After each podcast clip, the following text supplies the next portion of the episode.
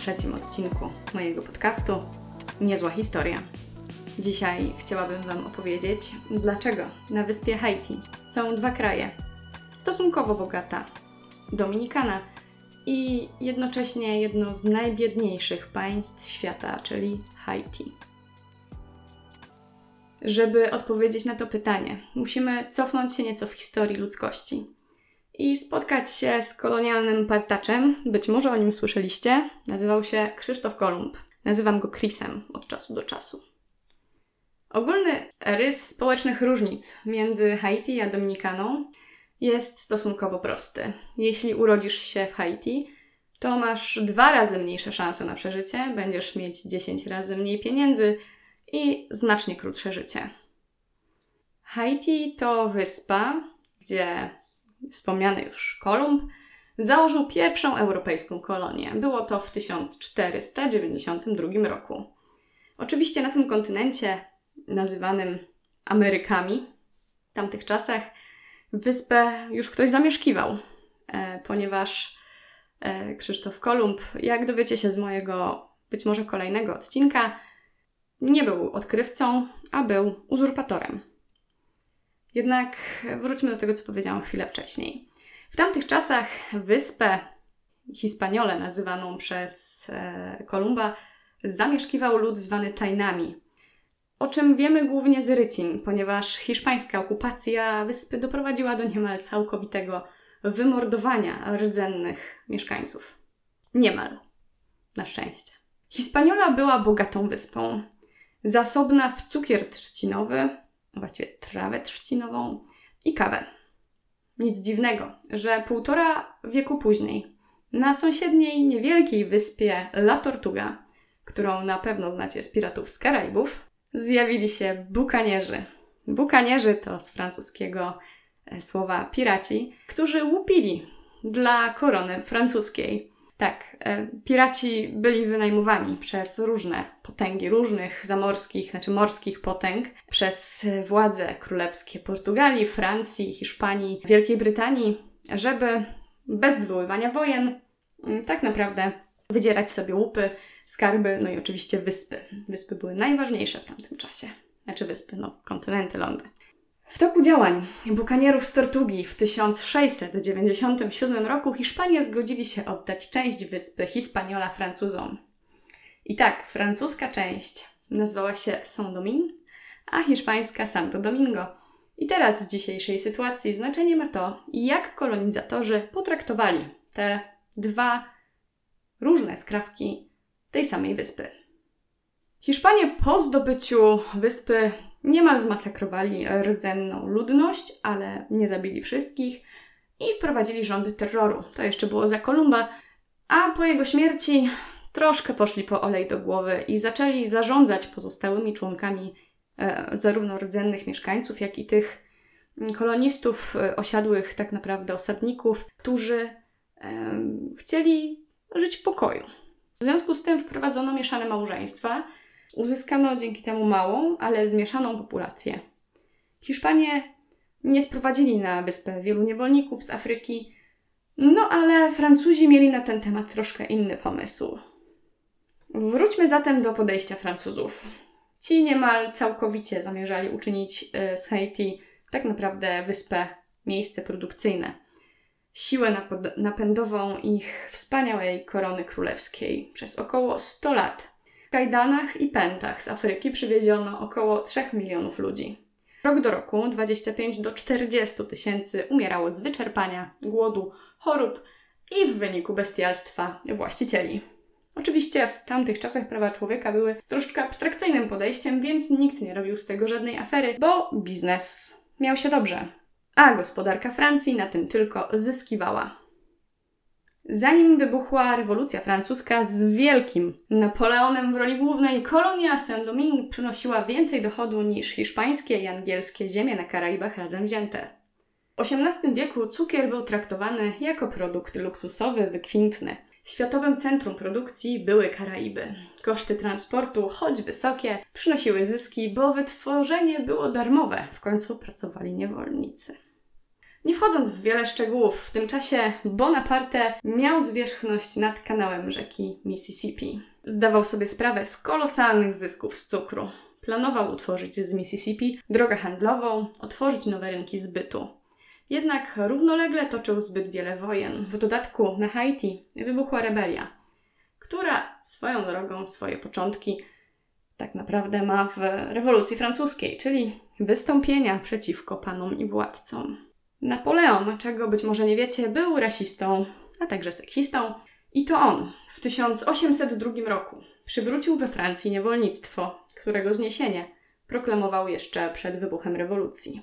Francja tym samym stała się pierwszym, jedynym krajem na świecie, który przywrócił niewolnictwo po tym, jak już je zniósł.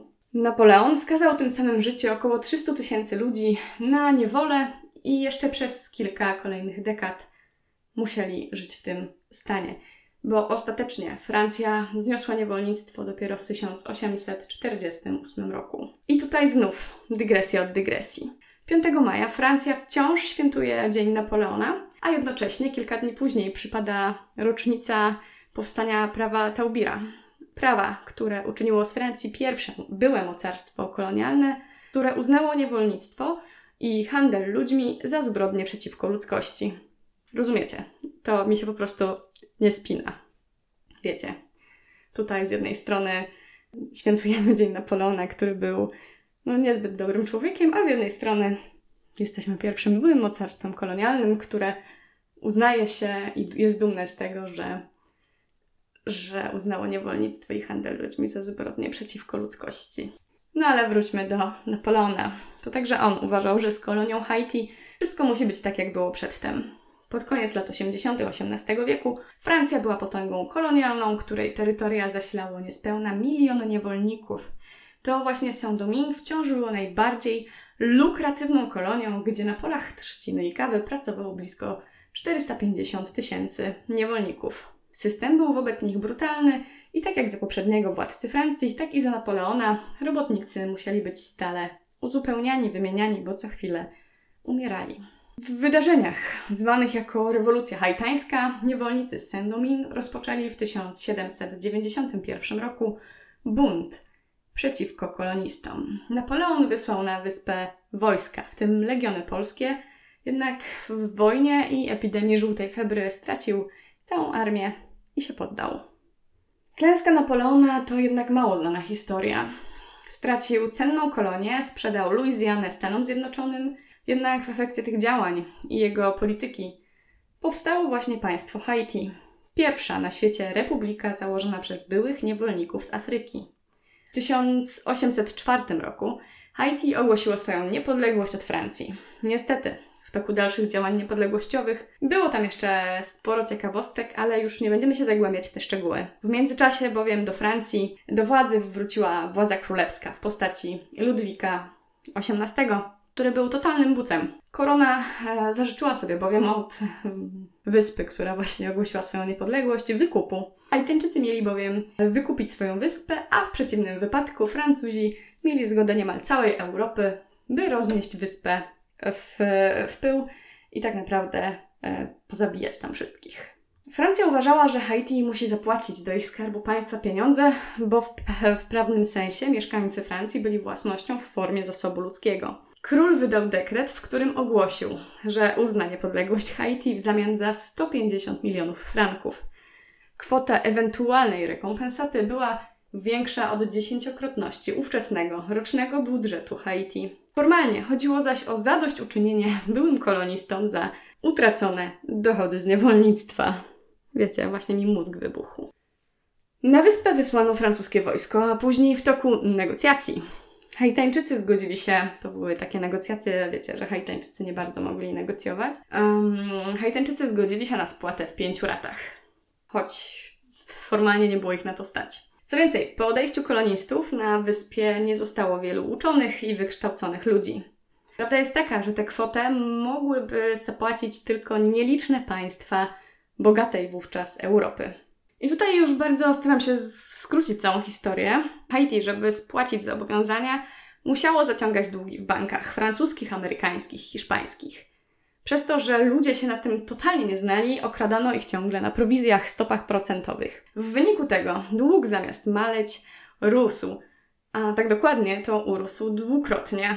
W końcu Haiti ogłosiło niewypłacalność. Potem podjęto dużo różnych działań mających zapewnić pokrycie niniejszej kwoty do skarbu Francji i tych banków, ale po drodze działy się jeszcze różne działania. W końcu XIX stulecia 80% dochodów z Haiti szło na obsługę zadłużenia. Tak, macie rację. Suwerenne państwo stało się terytorium zależnym najpierw od francuskich, potem niemieckich, a w końcu amerykańskich banków. W tym celu powołano specjalny bank do obsługi zadłużenia Haiti, który znajdował się w Paryżu. No i jak się możecie domyślać, Francuzi tutaj również wykręcali różne numery i co jakiś czas do tej kwoty zadłużenia dopisywali jakieś liczby.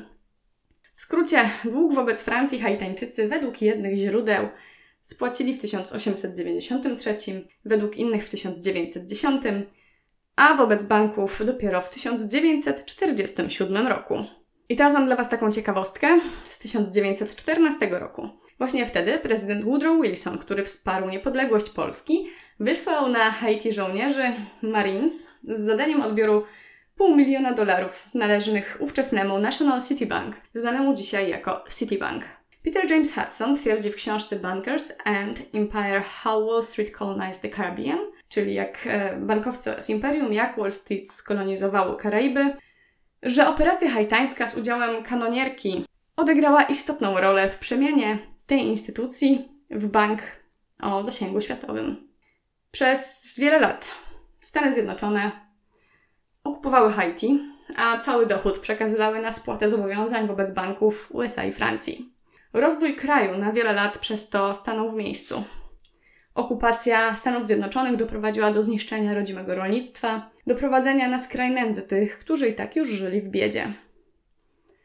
To z grubsza, bo oczywiście w międzyczasie Haiti mm, miało także dwóch krwawych dyktatorów, którzy z pewnością nie pomogli krajowi w rozwoju. W dwustulecie Haiti prezydent kraju wezwał Francję, prezydent Haiti wezwał Francję do spłaty reparacji za te krzywdy w wysokości 22 miliardów dolarów. Czyli jakby się zastanowić, po około 100 milionów za każdy rok nędzy. Zarówno wtedy, jak i w tragicznym i wielkim trzęsieniu ziemi z 2010 roku, władze francuskie odmówiły rozmowy. Dzięki za wysłuchanie tej niezłej historii. Mam nadzieję, że wyciągniecie stąd pewne wnioski. I dajcie znać, jak możecie. Możecie wysyłać na moją skrzynkę haniamałpa na atlantydę.pl pomysły o tym, czym mogę się jeszcze z Wami podzielić. Dzięki, trzymajcie się, cześć.